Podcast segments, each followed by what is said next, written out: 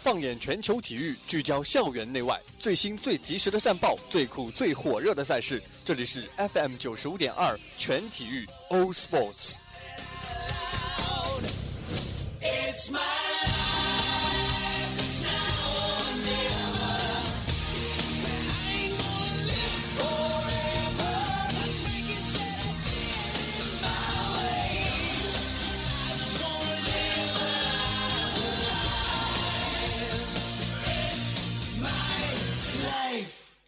It's my life, all sports.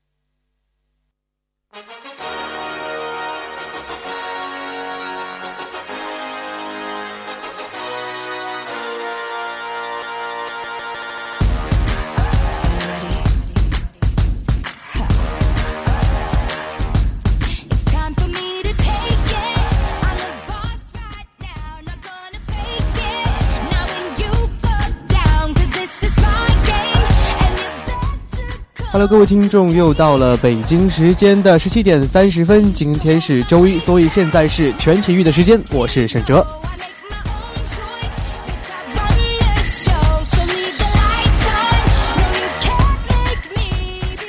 那今天震惊全体育圈的，应该有一个事情，就是科比在今天在微博上宣布自己准备退役了啊。哦，也是惹得朋友圈啊、微博上一大片一大片小粉丝们，就是之前的粉丝也好，现在的粉丝也好，就是为他惊叹，就觉得，哎呀，终于还是要退役了。包括其实我之前初中的时候也是非常喜欢科比的，毕竟那时候也是我的男神，算是。而且确实喜欢黑人的一些明星也不多，科比算是其中一个啊。所以不管怎么说，还是希望他啊退役快乐。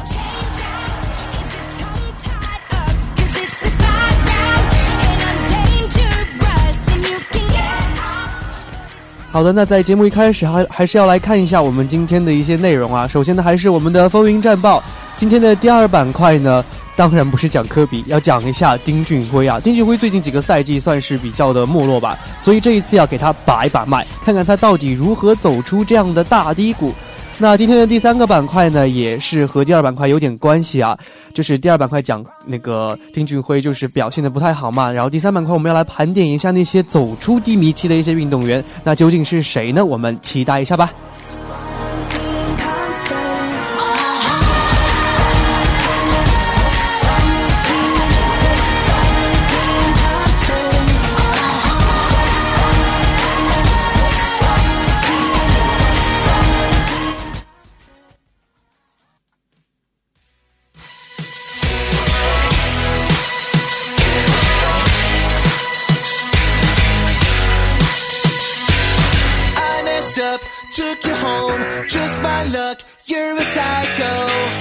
Now I'm locking up my door.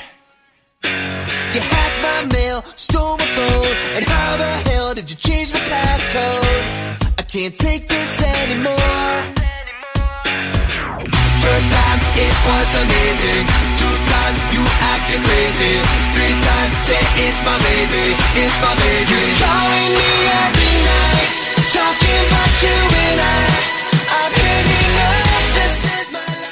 好的，首先进入今天的第一个板块——风云战报。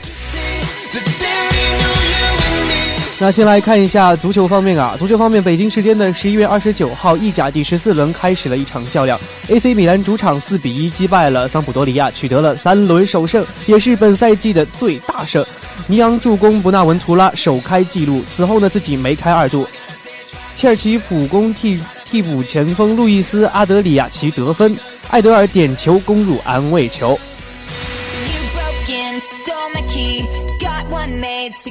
那再来看一下蹦床方面啊，北京时间的十一月二十九号啊，二零一五年世界蹦床锦标赛决出了六枚金牌，中国选手董栋、涂潇夺得了男子同步金牌，而我们的女子同步金牌呢是钟信平和李丹。那贾芳芳呢夺得了女子单跳个人金牌，中国队还夺得男子单跳团体银牌。那夺得金牌的其实是俄罗斯队了。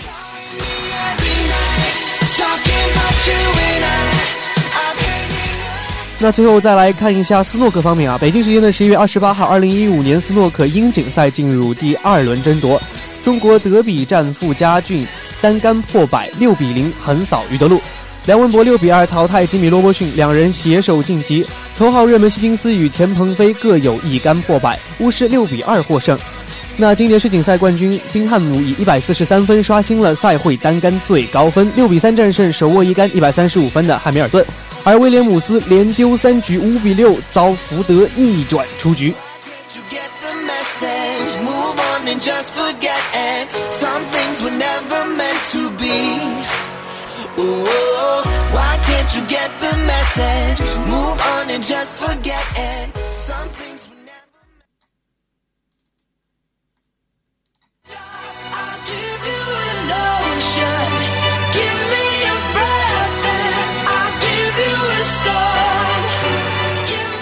好的，那在换了歌曲之后，进入我们今天的第二个板块——背景聚焦。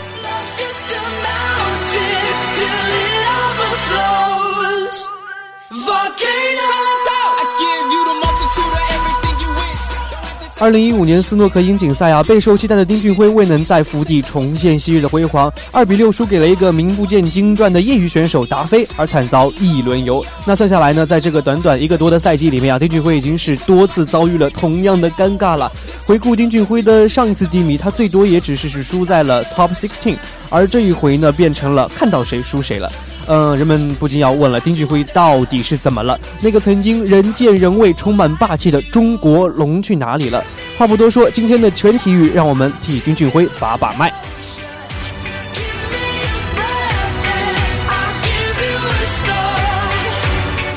那刚刚我也提到了一个词语，就是中国龙 （China Dragon）。呃，丁俊晖这个名字呢，想必中国人都非常的熟悉了。那这位堪称神童的台球运动员啊，从八岁开始就接触台球了。十三岁便获得了亚洲邀请赛的季军啊！十三岁，十三岁我在干嘛？真是的，他是中国难得一见的台球人才，可以说是。然后从十六岁开始呢，成为了一个职业的运动员。呃，他一直在刷新着中国斯诺克的一个历史，开创着也是中国的一个斯诺克的算是比较辉煌的一个阶段了吧。那丁俊晖呢，在在他的一个职业生涯中，共获得十一次排名赛的冠军，两次 PTC 分分站赛的冠军，以及一次温布利大师赛的冠军，共打出了五次单杆一百四十七。那刚刚在资讯的时候，我们也提到了，就是呃，刚刚那那杆最高的是一百四十三，而丁俊晖打出了一百四十七。在零二年的五月啊，年仅十五岁的丁俊晖呢，也是成为了中国夺取第一个亚洲锦标赛的冠军，并且成为了最年轻的亚洲冠军。呃，同年的八月三十一号呢，他又获得了世界青年斯诺克锦标赛的冠军，成为中国第一个台球世界冠军。零三年的八月呢，在呃欧亚大师对抗对抗赛的一个香港站和泰国站的比赛中呢，丁俊晖也是两度战胜了当时世界排名第一的马克威廉姆斯。到了零四年的二月啊，丁俊晖六比三击败了世界排名第十六位的乔佩里，闯入温布利大师赛十六强的精彩瞬间，也是让英国的老百姓在一夜之间认识并且喜欢上了这一个来自 China 的台球少年。呃，更值得一提的是呢，在零七年啊，丁俊晖在温布利大师赛创造历史，并打出职业生涯的第一个满分杆，一举进入了决赛。中央电视台为此还特意的转播了丁俊晖温布利大师赛的最后三场比赛啊，也是非常的牛。那在半决赛以六比二击败了台球皇帝亨德利之后呢？台球皇帝认为这个丁俊晖是过去十年以来啊涌现的最具天才的运动员。他这样评价的，他说：“呃，如果丁俊晖继续保持这种表现的话，那么他在未来的一零年至一五年都会位居世界的前四。”呃，不过在和火箭奥沙利文的决赛当中呢，丁俊晖还是表现出了自己比较稚嫩的一面。呃，他是可以说是在那时候是三比十溃败啊。呃，注意“溃败”这个词语，可能说对他当时的压力还是比较大的。但是丁俊晖还是得到了来自奥沙利文的极高的一个评价。他说，如果他能保持进步，并且改掉一些小细节，那么他能够夺得很多次的世锦赛冠军。他还说了，网球呢有费德勒，高尔夫有泰格伍兹，呃，丁俊晖在台球界也能够取得和他们一样的成就。所以，从奥沙利文这样的嘴，奥沙利文嘴中讲出这样的一个高的评价，可以说是对丁俊晖的一个极高的一个评价了。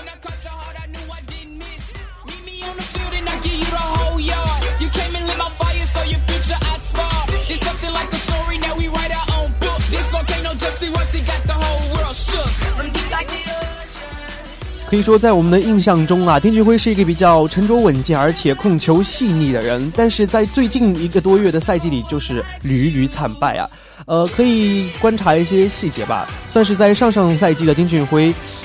赛季豪夺了五个冠军，那追平亨德利的历史最高纪录之后呢，头顶的光环迎来了世锦赛的一个大考。然而理想都是很丰满的，现实都是很骨感的。首轮呢，与当时世界排名只有第七十三位，而且是第一次打进世锦赛正赛的英格兰球员维里斯较量的时候，丁俊晖居然以九比十的比分一分输下了正来，可以说是让人大跌眼镜。那单赛季五冠的他，却在世锦赛四世锦赛进行了一轮游，那这样的心理落差是非常大的。而且雪上加霜的是，原本呼声很高，很有可能属于他的一个年度最佳球员奖，最终归属的是世锦赛的呃亚军奥沙利文。那当时丁俊晖呢，在首轮出局之后，可能自己已经知道这个最高的奖项和自己没有缘分了，不顾赛季这个必须参加颁奖晚宴的一个条款，早早的就收少东西回家了。那他也是因为这一冲动的行为呢，收到了世锦赛斯呃世界世世界斯诺克开出的一张罚单。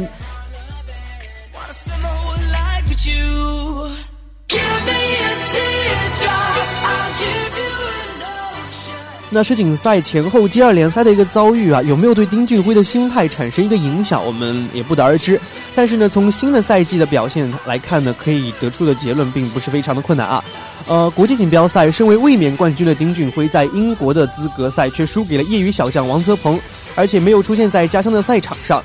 到了德国的大师赛呢，同样是作为一个卫冕冠军，丁俊晖在首轮输给了戴恩瑞恩戴。呃，在威尔士公开赛上，作为上一届的冠军，他一比四不敌世界排名第一百二十一位的沃克尔，惨遭一轮游。而且在 TBC 呢总决赛首轮，丁俊晖也是一比四输给了曾经的啊福星乔佩里。印度公开赛又一次啊，也是作为一个卫冕冠军，丁俊晖在首轮输给了实力比较弱的塔塔塔蔡亚。嗯，这样一次一次的首轮就输，一次次的失利，丁俊晖糟糕的可以说是让人难以置信，而且。这样的一个表现，让人不禁怀疑他的原因到底是在哪里。那可能说“低迷”这个词语对于任何职业运动员来说都不是非常罕见的，更何况一个斯诺克球员的啊，是吧？即便是奥沙利文和希金斯这样的世界顶尖选手，也有一个一蹶不振的时候，就是遇到了一个瓶颈期嘛。那在生涯之中的丁俊晖也是陷入长达三年的冠军荒，就是一次冠军都没有了。呃，可以，我们可以从他上一次的一次低迷来寻找一些蛛丝马迹。其实，在零七年之前呢，丁俊晖还不满二十岁，已经是呃三夺大型排名的冠军了，其中包括三大赛之一的英锦赛。那放眼台坛啊，丁俊晖前面只只有一个人在二十岁之前能做到这这一点，就是至今仍活跃在这个台球金字塔顶端的希金斯了。也就是在这样一个前提背景下呢，丁俊晖迎来了零七年三大赛之一的大师赛。呃，在决赛前呢，一切看上去还是都还挺顺利的啊。丁俊晖前面呢，只有一个人在，呃，就是，可能说他连艾伯顿或者说斯蒂芬里或者亨德利都是不怕的，因为他也是比较年轻，而且实力也确实让人惊叹。嗯，那他首次来到这项久负盛名的邀请决赛的他呢，可以说也是踌躇满志吧。当时丁俊晖呢，只需要最后再赢一把，就可以将三大赛的大满贯的伟业上迈出第二步了。而退一步说呢，即便不胜，天也不会塌下来。毕竟他自己还年轻，而经历了也有太多太多的胜负了。正常的输球，丁俊晖还是承受得起的。但是非常不幸的是什么呢？就是在决赛当中啊，他碰到的是如日中天的奥沙利文了，就是我们刚刚提到的火箭。呃，在满场冠军一边倒支持火箭的一个刺耳的喧嚣当中呢，以及火箭非常强大的攻势的一个双重夹击之下，当时之非常年轻的二十岁的丁俊晖很快就处在一个崩溃的边缘了。开场两比零连丢两局之后扳回一城，却被火箭压得喘不过气儿来。奥沙利文呢，刚拿到赛点啊。这个丁俊晖已经是眼泪充满了自己的眼眶了，而且他误以为比赛已经结束了，开始收拾球杆和奥沙利文准备握手离开了啊！呃，可以说闹出这样的一个乌龙，也是让在场的观众以及电视机前的观众都感到非常的替他揪一把心。但是后来在奥沙利文的安慰下呢，丁俊晖算是勉强安静下来了，草草结束了剩余的比赛。可以说，在这场大溃败带来的一个后果，呃，到底有多严重呢？就是随之而来的长达三年的冠军荒就可以。看出来了，就是三年都没有夺得任何比赛的冠军了。可以说，打疯了的一个火箭和狂热的球迷，在那一场超出正常范围的决赛当中呢，将丁俊晖的锐气是消磨殆尽了。但这不是最重要的，更要命的是。还没有经历过如此狂风暴雨的丁俊晖啊，当时还是还没有建立起一个个人的心理调节机制，一下子啊从霸气十足跌落到自我怀疑的边缘。呃，也是作为在赛前就踌躇满志，但是经验不足的小将而言呢，这样一场比赛对丁俊晖造成的打击是非常的大的。可以说，心态的不稳定，也就是丁俊晖目前处在一个低迷状态的原因所在了。但是我们回过头来看一下，那长达三年的一个漫长的冠军荒，丁俊晖依然有值得称道的地方，那就是他至少守住了自己的底线，在非种子选手面前保持着自己之前一个比较高的胜率。啊，那段时间传出最多的坏消息，不过就是他遇见 Top Sixteen 球员的时候就输了，就是输在了十六强。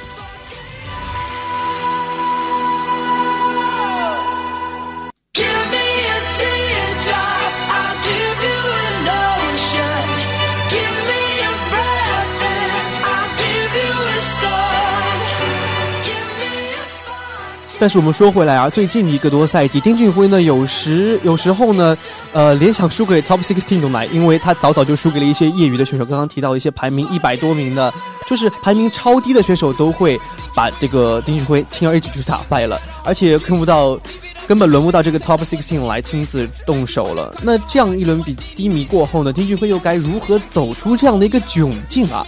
呃，如果说上一次丁俊晖低迷是被火箭打掉了锐气的话，那这一次他就是为自己的松懈吞下了苦果，一不小心失去了原有的地位，沦落成为了一个助攻手。呃，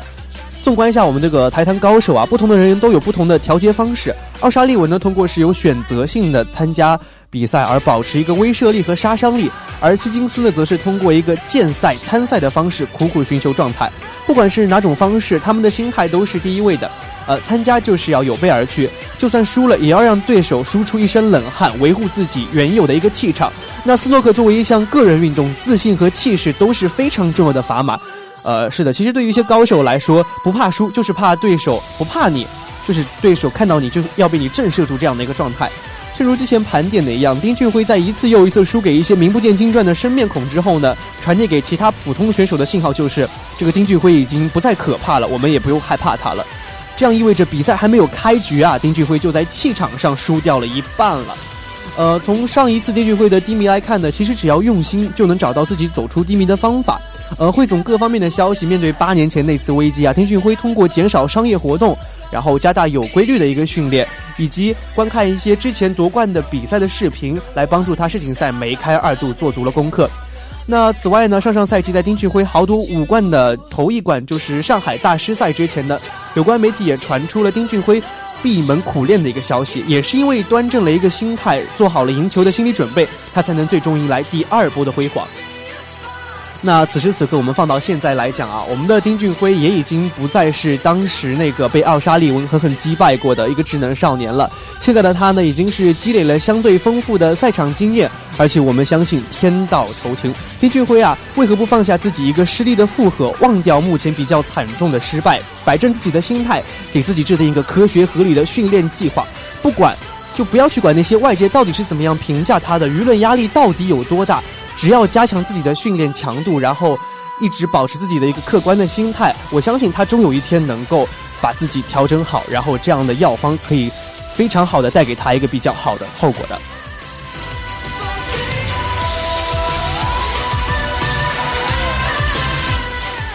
其实我们之前也提到了对“天道酬勤”这个成语的解释，就是没有人能够随随便便成功的，上帝给予你的天赋，而是让你用勤奋去把这个天赋发挥到最大。呃，那作为一个斯诺克球员呢，上帝给予丁俊晖的是超乎常人的一个天赋，而除了天赋之外呢，他更需要的应该是回归这个情字上面，梳理好自己的内心，看淡外物，不要想自己是多么了不起的运动员，而把自己当做一个普通人，放低身段，扎扎实实的训练啊，为自己走出这个大低谷做好一个准备。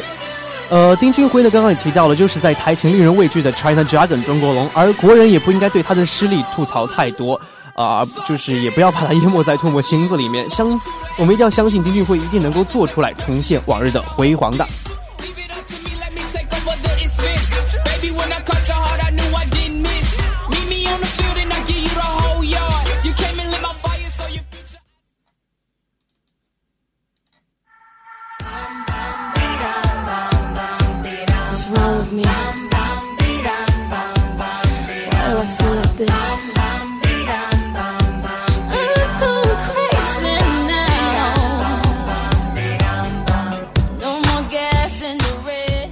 好的，切换歌曲之后，进入我们今天的第三个板块——体育没有圈。钢铁到底是怎样炼成的？盘点一下走出低迷的那些运动员。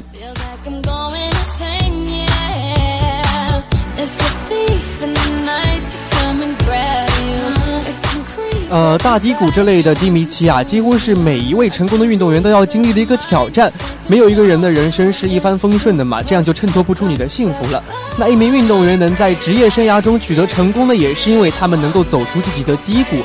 今天呢，我们在背景聚焦讨论了目前正处于低迷期的丁俊晖。那么今天的体育没有圈来盘点一下那些曾走出大低谷并且取得成功的优秀运动员。今天体育没有圈来看看他们到底经历了一些什么事情呢？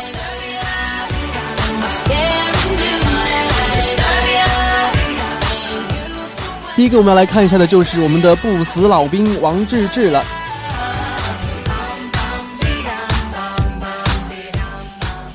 可以说，王治郅年少就成名了，而且出道就顶着非常多的光环，比如什么追风少年啊、梦幻舞步、八一六连冠、主力中锋、进入 NBA 等等等等。直到零二年呢，他因为坚持滞留在美国而被开除出国家队了。从从小牛到迈阿密，再游荡在 NBA 之外，就是他错过了零二年的世锦赛、零三年的亚锦赛，还有零四年的奥运会以及零五年的亚锦赛，就错过了一系列的比赛。那这一连这一连串的错过比赛呢，对于一名实力强劲的运动员来说是可以说是非常可惜的。二十五岁到二十九岁，正是一个运动员的黄金时期，他生涯的最顶期。而王治郅呢，就这样游荡在篮球之外了。再回来的时候，他已经是二十九岁了。但是王治郅并没有因此放弃篮球，他还会回来。到了一零年十二月二十七号，广州亚运会上的中国男篮队员将所有的金牌全部挂在了王治郅的脖脖子上，然后手持鲜花对王治郅敬致敬啊敬礼。那这样的一个膜拜，也是姚明从来没有感受到过的。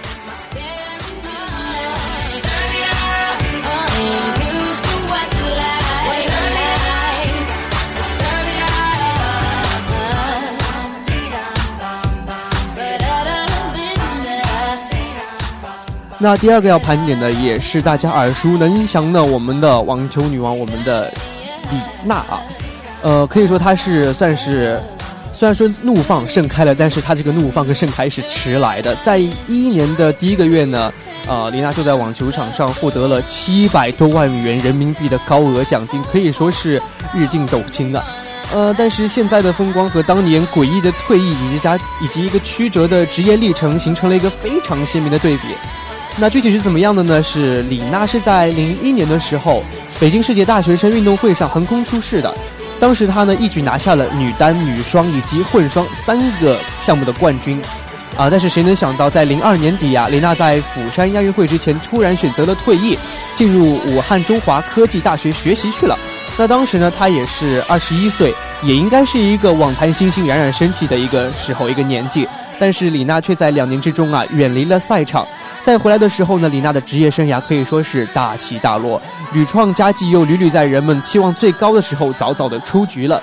到了零九年的全运会，甚至还出现了一个故意输球的这么一个负面消息。直到二零一零年的澳网啊，杀入了四强，到一一年呢，进入了大满贯赛事的决赛。可以说，这个女孩的职业生涯才算是到达了一个新的高度。可以说，李娜有成绩也有脾气，但是李娜并不是中国网坛唯一的问题明星。但李娜却能够顶住舆论和自身的一个心理瓶颈，成为中国网坛的一代金花。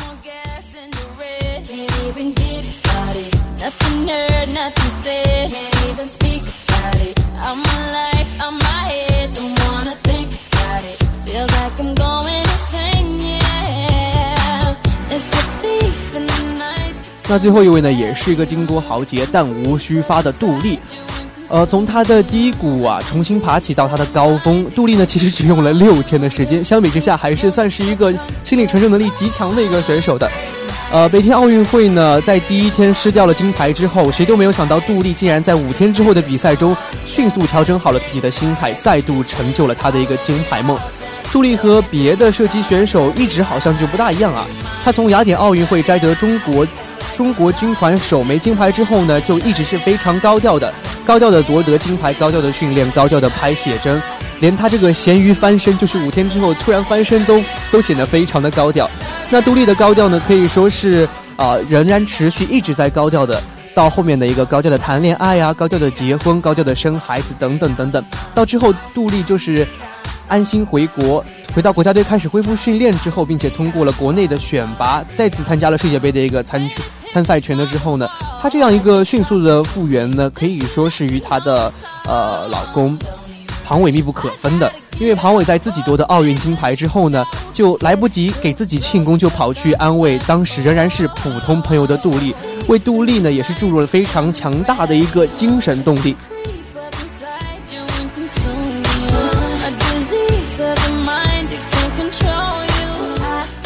所以，纵观这些呃体坛上面的一些运动新星啊，不得不说，就是首先呢，你要有自己确实是要有一个超强的实力，而且在实力之外呢，你还要自己要肯下功夫去把这些啊东西好好再琢磨琢磨透。而且更重要的就是你在不管输赢参加比赛，就是要有一个非常好的心态，就不管是输还是赢，输了也不要骄傲骄傲自大，而呃不是输了是赢了也不要骄傲自大，输了呢也不要气馁。调整好自己的心态，重新开始。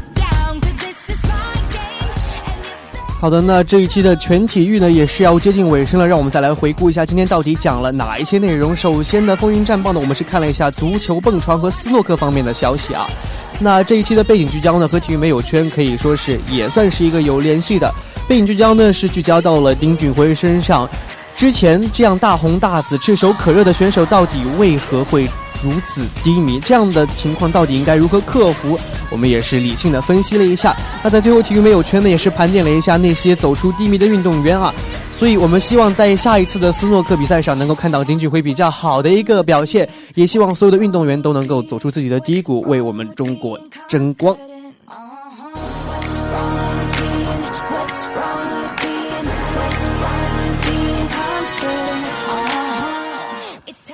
好的，节目的最后呢，还是要感谢一下我们的编辑朱冰如和陈亦可。虽然冬天非常的冷啊，但是运动还是不可或缺的，所以不妨再挑一个好的时间点去操场跑几圈，或者是打几场球，这样呢，在寒冷的冬天也会给自己带来一些温暖。我是沈哲，我们下期全体育不见不散，拜拜。